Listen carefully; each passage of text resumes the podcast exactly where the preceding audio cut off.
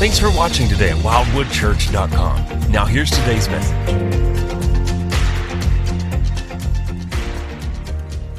Turn your Bibles, please, to Romans chapter 9, verses 24 through 29 this morning. This is our fifth sermon in Romans chapter 9, and I'll be honest with you, when we first began the, uh, the study through Romans back in July of last year, um, I was pleased that the overview of Romans 9 through 11 fell to Pastor Matt. I was relieved that at that moment that I didn't have to deal with Romans 9 through 11 because frankly, uh, this section of Scripture is intimidating and a little bit overwhelming. However, my confidence then is my confidence now. With the help of the Holy Spirit and opening the Word of God, that we can understand His Word and we can understand what He wants to say.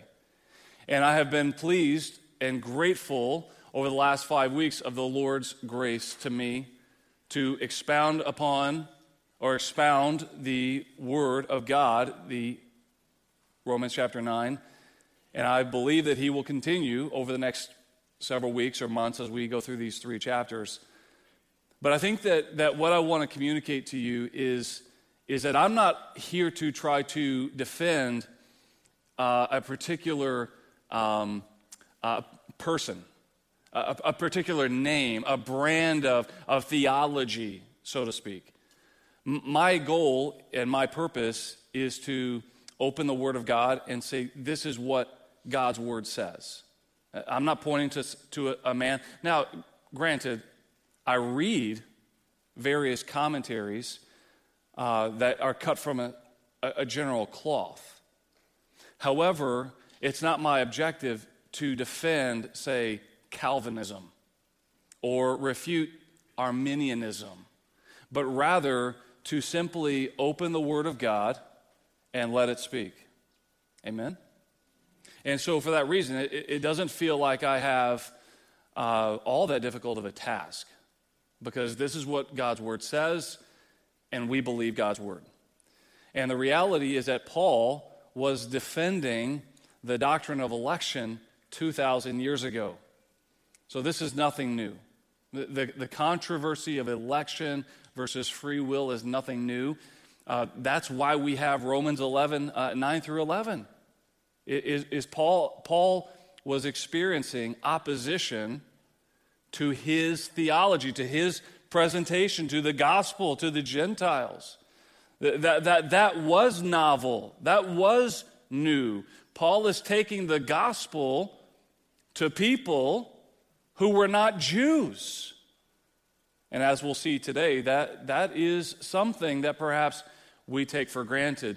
Nevertheless, Paul, even 2,000 years ago, found himself defending the doctrine of election. So we should not be surprised that it continues to be uh, a, a difficult doctrine within the church today. But in this passage, and really from, from the beginning of Romans 9, Paul emphatically makes the case for God's sovereignty. He is free to have mercy on whomever he wills. And, and, and that the fact that he stays his hand of grace from some people is in no way an injustice. The fact that he gives mercy to some and simply gives justice to other people is not unfair on God's part. The reality is that God owes everyone judgment, and he has mercy on whom he will have mercy. Jew and Gentile alike, as Paul asserts in today's passage. Let's read here Romans chapter 9, verses 24 through 29. Paul says, Even us whom he has called, not from the Jews only, but also from the Gentiles. As indeed he says in Hosea, Those who were not my people, I will call my people, and her who was not beloved, I will call beloved. And in the very place where it is said to them, You are not my people, there they will be called sons of the living God. And Isaiah cries out concerning Israel Though the number of the sons of Israel, uh, of Israel be as the sand of the sea, only a remnant of them will be saved. For the Lord will carry out his sentence upon the earth fully and without delay. And as Isaiah predicted, if the Lord of hosts had not left us offspring, we would have been like Sodom and Gomorrah, uh, uh, Sodom and become like Gomorrah. All right, let's pray.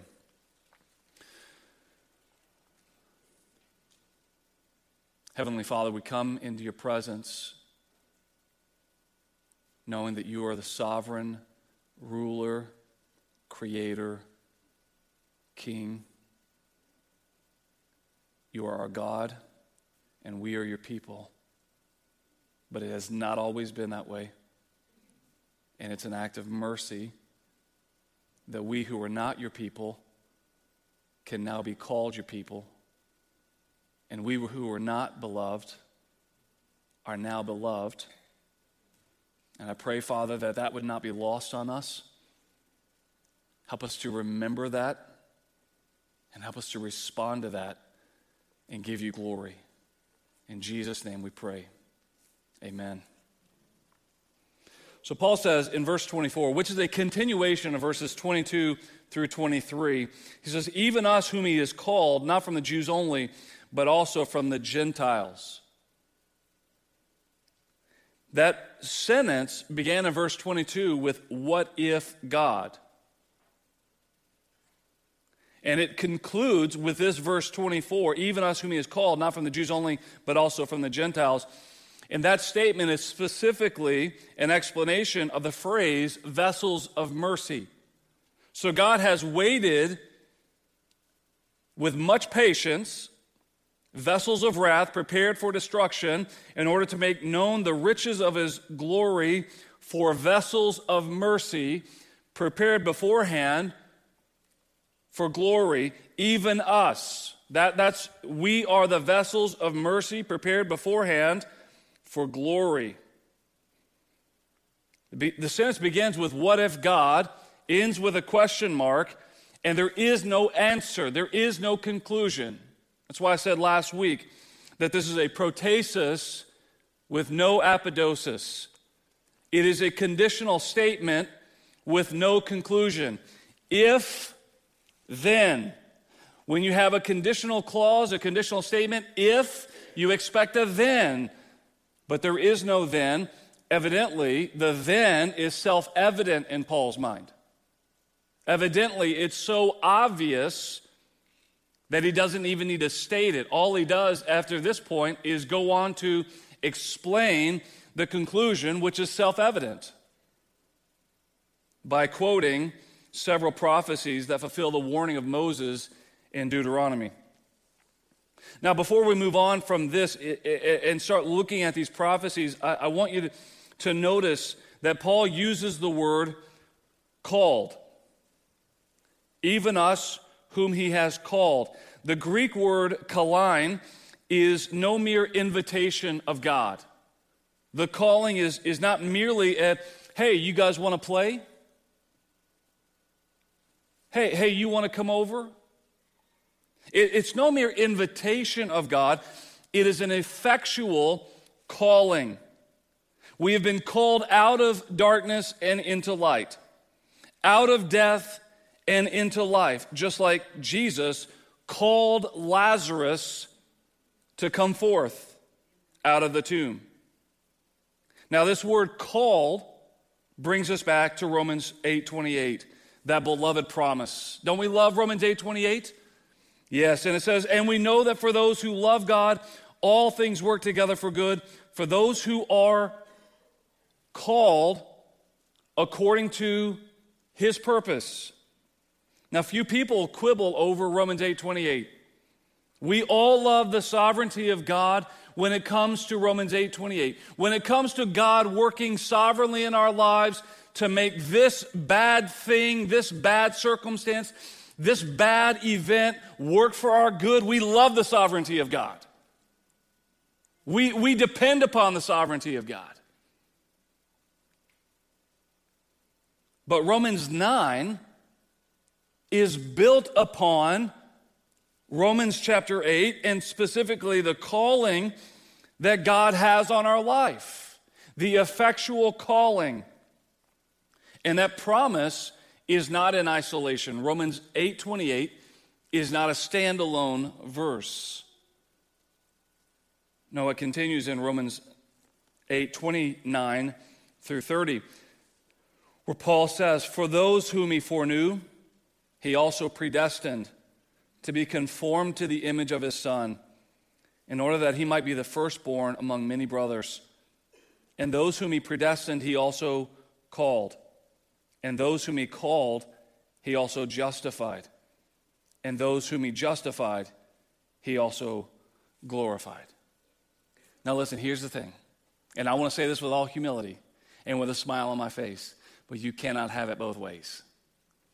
You cannot be clinging to the calling of God on your life and, and the sovereignty of God to work things for your, for your good, and, and, and His sovereign hand is at work. You can't, you can't have the calling and deny the calling. Amen? You want God to sovereignly work in your life? Well, great, because that's who He is and that's what He does because he's called you out of death and into life. It's an effectual calling. And the call of God is no small matter. It's no small matter to Paul. He's going to repeat the idea of God's calling three times in these next two verses. He says in verse 25 and 26. Well, let's go to verse 25 first. As indeed he says in Hosea, those who were not my people, I will call my people. And her who is not beloved, I will call beloved. Now remember that the context of Romans chapter 9, Paul is, is defending, he's answering the question of why is it that if this is a, if this is a Jewish Messiah and, and it's, a, it's a gospel that originated among the Jews, why have so many of the Jews rejected the gospel? And how is it that people who have nothing to do with the Jews could somehow benefit from this Jewish Savior. How is that possible? How is it that the covenant that God made with Abraham can be rejected by so many of his offspring and yet be transferable or beneficial to people who are not Abraham's offspring, namely the Gentiles. Perhaps you and I, because we've been, you know, the church is now 2,000 years old, and, and many of, of us have grown up in the church. Perhaps we've taken for granted that Gentiles at one point were not my people to God. That Gentiles, the Gentile world, were considered not my people that it was an act of sheer grace to allow us to be called sons of the living God, as, as, Paul says in verse 26. And in the very place where it was said to them, You are not my people, there they will be called sons of the living God. What is striking in both of these verses is that both references in Hosea. It was first Hosea 2:23 and then Hosea 1:10. Both of these were originally written to the people of the northern tribes of Israel. And yet uh, Paul applies them now to the church. We who were not God's people have now been called sons of the living God. Now, Paul has already made it clear that not all who are born of Abraham are his offspring. He said that in Romans 9 7. You can look back up there and it says, Not all who are Abraham's descendants belong to Abraham. And in Romans chapter 2, verses 28 through 29, we read that a true Jew is one inwardly with a circumcised heart. True Jews are those who have been born again and believe the gospel of Jesus. Jesus is, after all, the true Israel of God. In Matthew chapter 2, the angel of the Lord appeared to Joseph, warning him to flee with the baby Jesus. Why? Because Herod was seeking to destroy him. And inspired by the Holy Spirit, Matthew records this in Matthew 2:15. This was to fulfill what the Lord had spoken by the prophet, that is Hosea, out of Egypt I called my son. So Isaiah in, in chapter 11, verse 1 said, When Israel was a child, I loved him, and out of Egypt I called my son. Jesus is the renewed Israel, the son that God said he would call out of Egypt. The book of Hosea captures the story of God agonizing over the wayward Israel, and yet he is resolute to not destroy them forever. And if you know much about the story of Hosea, you know that this came at great personal cost to him. Hosea the prophet was, was told to marry the prostitute Gomer, and she lived in open immorality. By her, Hosea had one child whom they named Jezreel. And he accepted that this was his biological child. But his wife had two more children, and Hosea denied that they were his own. And the Lord had him name them prophetically Lo Ruhamah, which means no mercy, and Lo Ami, which means not my people. And these children's names reveal God's heart toward the adulterous people of Israel.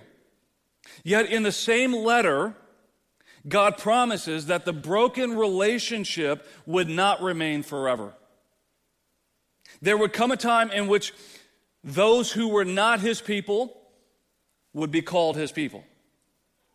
He would cause a renewed Israel to come. An Israel who would be faithful to him, who would love him and obey him. And Jesus is that Israel.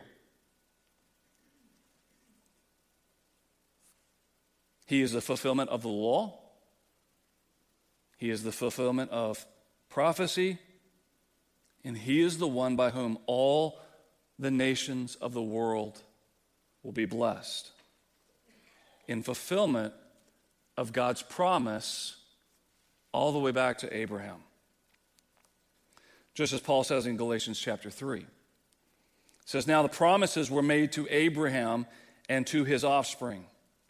It does not say, and to offsprings, referring to many, but referring to one, and to your offspring. And the Apostle Paul, inspired by the Holy Spirit, understands that the promise to Abraham is fulfilled in the person Jesus Christ.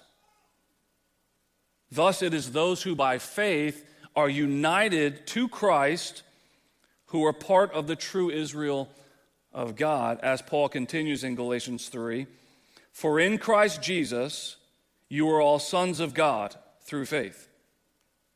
For as many of you were, as were baptized into Christ have put on Christ. There is neither Jew nor Greek, there is neither slave nor free, there is no male and female, for you all one in Christ Jesus. And if you are Christ's, then you are Abraham's offspring, heirs according to promise. Now, the question that you might be asking is Has God forgotten the people of Israel? Has God forsaken his chosen people? Has God's word failed? That was the opposition. That was what was suggested. That's where, where we begin in, in chapter 9. It's not as though God's word has failed, Paul argues, because someone must have been arguing that it has. Or at least it begged the question Has God failed to remember his covenant? And the answer, of course, is no. First of all, Paul says that we who have been called are the Jews and Gentiles. Paul was a Jew. the first 3,000 converts in Acts chapter 2 were Jews. The church began to grow and expand first among the Jews. And not only that, but, but as we get into Romans chapter 11, it's going to be clear that God is not done with Israel, that God has a plan for ethnic Israel. When the full number of the Gentiles comes in, which implies that there is a finite number, when the full number of Gentiles comes in, then the partial hardening that God has placed upon the ethnic Israel will be lifted. And at that time, every Jew will be saved. Now, how's that going to happen? I don't know. I, I think that it might be similar to Paul's conversion, in which, in a moment, scales fall from their eyes, and Jews recognize Jesus as the Jewish Messiah, just as Paul did 2,000 years ago. In the end, the Jews will join the redeemed by faith in Jesus Christ, and the church will be complete. This is not some modern interpretation, it's not even a reformed interpretation of the Hosea prophecies. Not only did Paul interpret Hosea in light of the church, and you might expect Paul, the apostle to the Gentiles, to interpret Hosea in light of the church. But it wasn't only Paul who took this Hosea prophecy and said it's fulfilled in the church. No, Peter did as well. Peter, who mostly ministered among the Jews. He says, Once you were not a people, but now you are God's people. Once you had not received mercy, but now you have received mercy in 1 Peter 2:10. So both Paul and Peter, the apostle to the Gentiles and arguably the apostle to the Jews, they both saw in the prophecy of Hosea as well as to the original covenant that God made with Abraham the future inclusion of Gentiles into the people of God. We who were not God's people have been called sons of the living God. We who had previously been shown no mercy, both Jew and Gentile alike, in Christ we have been shown mercy. So, where is the cause for boasting? Paul will rebuke the church for boasting in their arrogance I believe that one of the issues that Paul heard about in the Roman church was that the Gentile Christians were looking down upon the Jews. Where, where is the cause of boasting in God's election? There is none. There is none. We were simply shown mercy and adopted into the family of God. Continuing in verse 27 and 28, Paul says, And Isaiah cries out concerning Israel, though the number of the sons of Israel be as the sand of the sea, only a remnant of them will be saved. For the Lord, the Lord will carry out his sentence upon the earth fully and without delay. Now, the context of this scripture is the pronouncement that God is going to use Assyria to bring judgment upon the northern tribes of Israel. This comes from Isaiah chapter 10. And in Isaiah 10 6, he refers to Israel as a godless nation and the people of my wrath. And in 722 BC, God sent Assyria to take captive the northern 10 tribes of Israel. And unlike in the Babylonian captivity, about two centuries later, about a century and a half later, those Jews never returned. Judgment was executed fully and without delay. And the northern 10 tribes of Israel were taken captive by Assyria in 722 in fulfillment of Isaiah's prophecy. Now, Paul includes this prophecy of Isaiah to remind the reader that not only was the inclusion of the Gentiles into the people of God prophesied long ago through Hosea, but so also was the limited response of the Jews or the minimal inclusion of the Jews in salvation. None of this contradicts the Word of God. Has the Word of God failed? It's not as if the Word of God has failed, Paul is arguing. All of this has been prophesied from long ago. The inclusion of Gentiles into the family of God, Hosea said that clearly. The fact that very few Jews will be saved, Isaiah makes that very clear. None of this contradicts the Word of God, but rather it fulfills it. It is no surprise to Paul that most of his fellow Jews rejected the gospel and rejected their Messiah. Nevertheless, Paul saw that there was a remnant of Israel that believed the gospel, and that was evidence that God is not finished with Israel.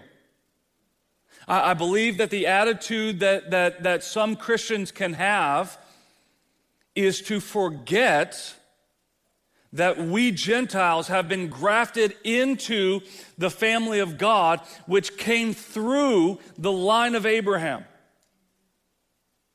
That we are Israel.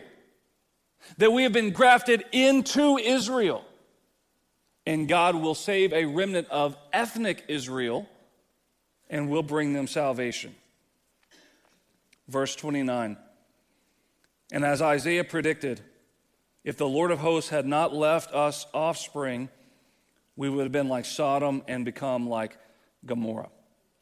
Now, the Lord warned his people all the way back in the days of Moses. This was a warning through Moses in Deuteronomy chapter 29 that after their 40, he, this was after their 40 years of, of wilderness wanderings, he's renewing the covenant that he made with them. They're about to go into the promised land, and he's renewing this covenant. He's reminding them of the covenant that he made with them. And he warns them to be careful to walk according to the covenant and not to turn to other gods. And if they did not, he would bring upon them the curses found in the rest of the book. And this is what Moses, the Lord says through Moses in Deuteronomy 29. And the next generation, your children, will rise up after you. And the foreigner who comes from far from a far land will say, when they see the afflictions of that land and the sicknesses with which the Lord has made it sick, the whole land burned out with brimstone and salt, nothing sown and nothing growing, where no plant can sprout an overthrow like that of Sodom and Gomorrah. All the way back in Deuteronomy chapter 29, before the nation of Israel enters into the promised land, God warns them do not chase after other gods. Do not adapt the worship, the pagan worship of the people in the land that you are to dispossess. Did it last? Did it work? No. No. I'm currently reading through the Old Testament, and I'm in, in, in uh, Second Chronicles. And it's, and it's one after another after another. Even the good kings are said to, are said to have not been all the way good. uh, that, they, that they, they honor the Lord, but there's a clause, there, there's an exception. And, and so many of them, they start off well and they end so poorly, even the good kings.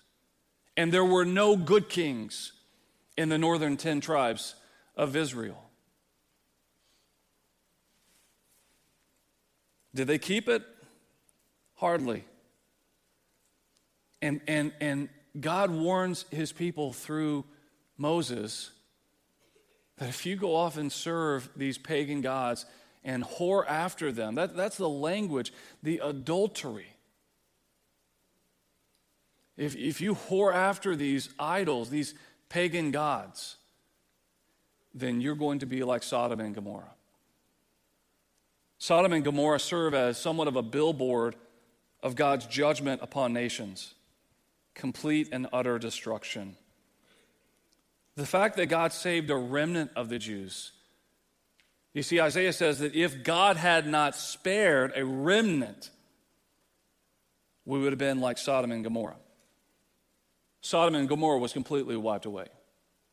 If God, by his grace, had not spared a remnant, we would have been utterly and totally destroyed.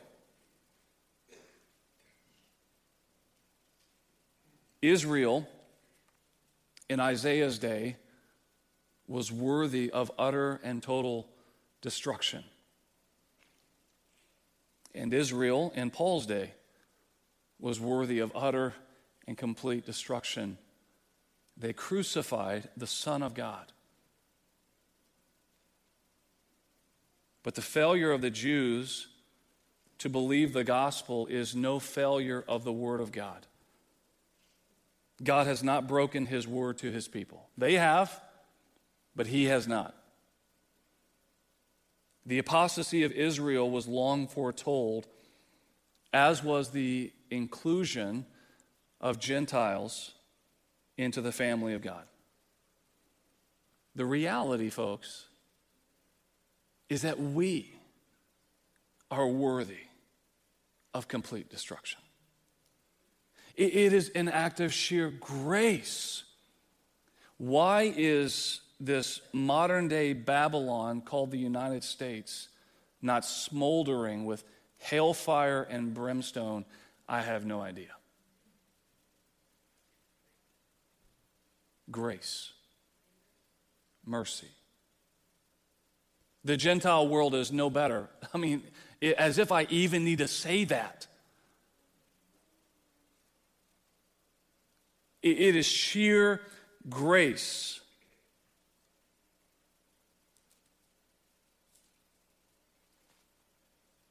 That you and I would be able to call God our Father. That ought to elicit out of you incredible awe and reverence and humility and gratitude. There, there is no reason that we should ever have to encourage you to sing worship. Because you have so internalized the magnitude of the fact that you, a Gentile, would be called Son of the living God. That so fills your heart with praise and gratitude that you cannot wait for the opportunity to sing and to worship. Amen? This has a transformative effect on our lives. When we no longer take for granted what God has done. How wonderful to be called a child of God. Amen? That most of Israel, the people of God, were not saved in Isaiah's day or in Paul's day or in our day ought to cause the church to pause and reflect upon the fact that merely being associated with the people of God does not guarantee inclusion therein. No one should take consolation that their family has always been in the church or that their name has been in a member directory for decades. The reality is that most people in the world will not be saved. Let me, let me say that again. Most people in the world will not be saved. Most people in the world will not inherit the kingdom of God. Jesus said, Enter by the narrow gate. For the gate is wide and the way is easy that leads to destruction.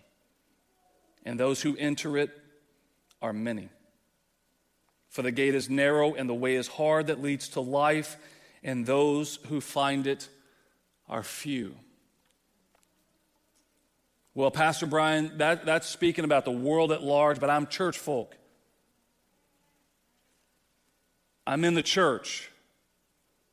I'm good, right? Remember, remember that Paul said that a Jew is one inwardly, not outwardly, or not only outwardly. That true circumcision is of the heart, not the flesh. Likewise, real Christians are Christians inwardly, not just outwardly. And baptism is of the Spirit, not just of the water. It should come as no surprise to hear that there will be many people, even in the church, who are not saved. Jesus predicted this in Matthew 13 when he told the parable of the weeds and the wheat, or you may know it as the wheat and the tares. Even within the church, Jesus says there's going to be unbelievers who rise up next to believers. They are convinced that they are saved. They honor God with their lips while their hearts are far from them. They give the Christian platitudes, but given the opportunity to praise the Lord from their heart, their mouths remain silent. These are the ones who will hear Jesus' faithful words. And I'm not, I'm not suggesting that if you don't sing in worship that this is you, but I do wonder, I do wonder I do wonder how Christians can abstain from worship. I do wonder that. Because it's not about, do I like this song? This is about me praising my God, worshiping my God. But nevertheless, these, these people who honor the Lord with their lips, but their heart is far from Him, whatever that looks like, are there worshipers whose hearts are far from them? 100% yes. But this is what it, this is what Jesus says, I never knew you. Depart from me, you workers of lawlessness. That's on the day of judgment. That's the final verdict.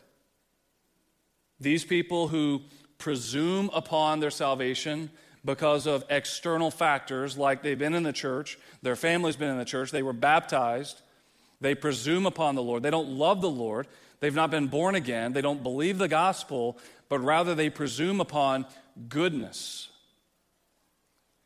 Right now, my daughter is interviewing for membership, and I joked with her, and I'm so glad that I can joke with her that the gospel is about work hard and do the right things and, and, and give your tithe, and maybe you'll get in.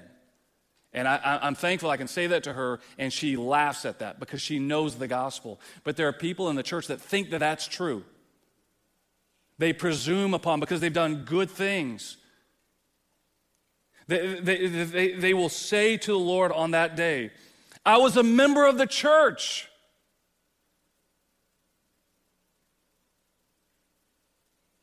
I was baptized. I was catechized. I was in Awana. I served in kids ministry. I taught Sunday school. I was a pastor. I was a deacon. I was an elder. I was an evangelist. I took my kids to church. I wore the church's t-shirts. I shared their Facebook content. I hosted a connect group. I went on mission trips. I packed Operation Christmas Child shoeboxes. I sang in the worship team. I served food at potlucks. I even stayed afterwards to clean up, Jesus.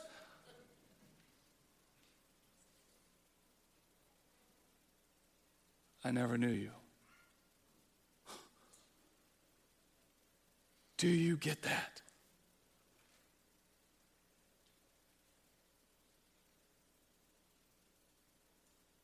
Those are the most tragic four words that will ever be uttered. I never knew you. That's what Jesus promises in Matthew chapter 7. Many in the church, Jesus said, many will say to me on that day, Depart from me, will ring in the ears of these people for all of eternity.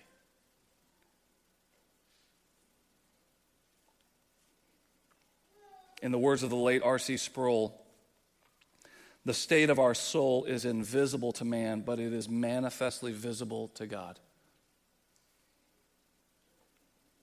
You can, you, you can deceive everyone around you, but not a single soul has ever deceived God.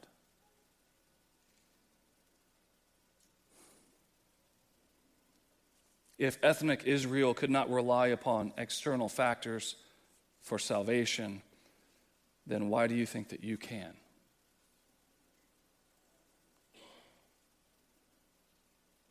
We sing these lyrics My hope is built on nothing less than Jesus' blood and righteousness.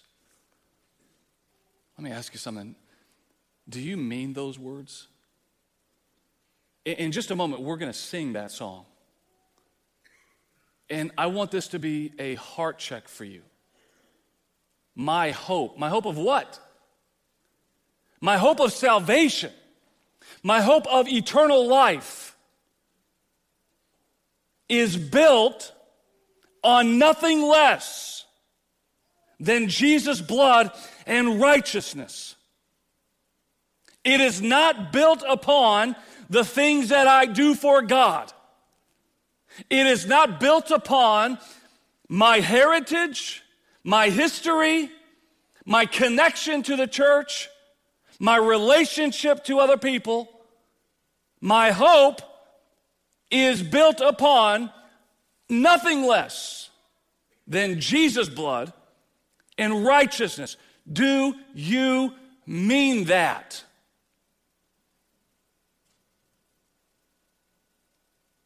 The saved mean that.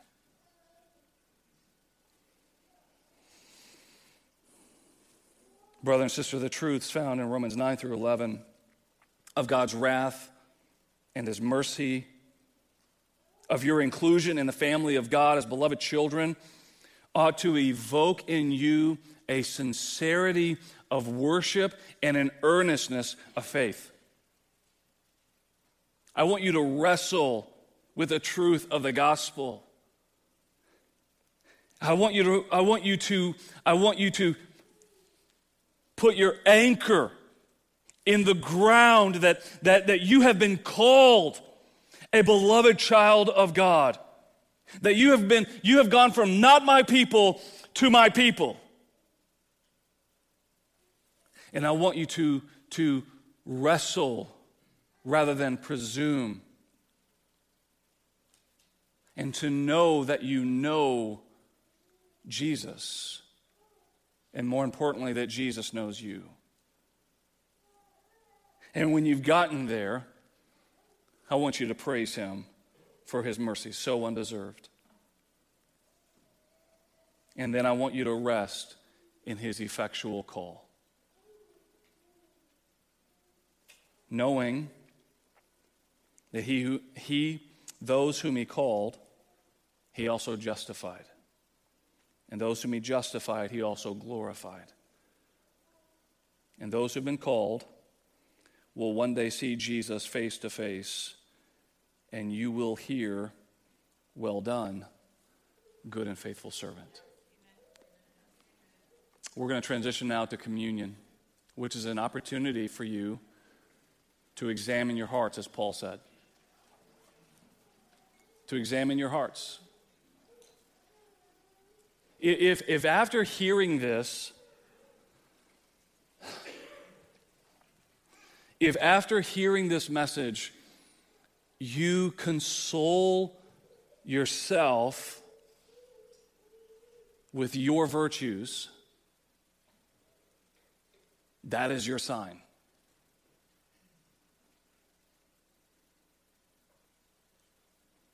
You know, I thank the Lord for Romans 1 through 8. It was easy to preach through Romans 1 through, sin, uh, 1 through 3, talking about sin, because we all know it. We all know that we're sinners. It was incredible to preach through Romans 4 through 5, or the last part of 3 through 5 on justification, because it's like, oh, thank you, Lord, for what you did in my life. And it was awesome to preach through Romans 6 through 8, sanctification, the Holy Spirit, the assurance of salvation. And I dreaded Romans 9 through 11, but now I praise the Lord for Romans 9 through 11. If you can hear these words and you can presume upon what you have done and, what you abstain from that other people do that are wrong, the, the sins you don't commit, and the right things that you do. If you can presume upon those things, this message is for you. Repent of that presumption. Repent of that self righteousness. Whatever it takes, ask the Lord break you to the point that you realize that your hope is built upon nothing less than Jesus' blood and righteousness. And remember, remember what Jesus has done for you.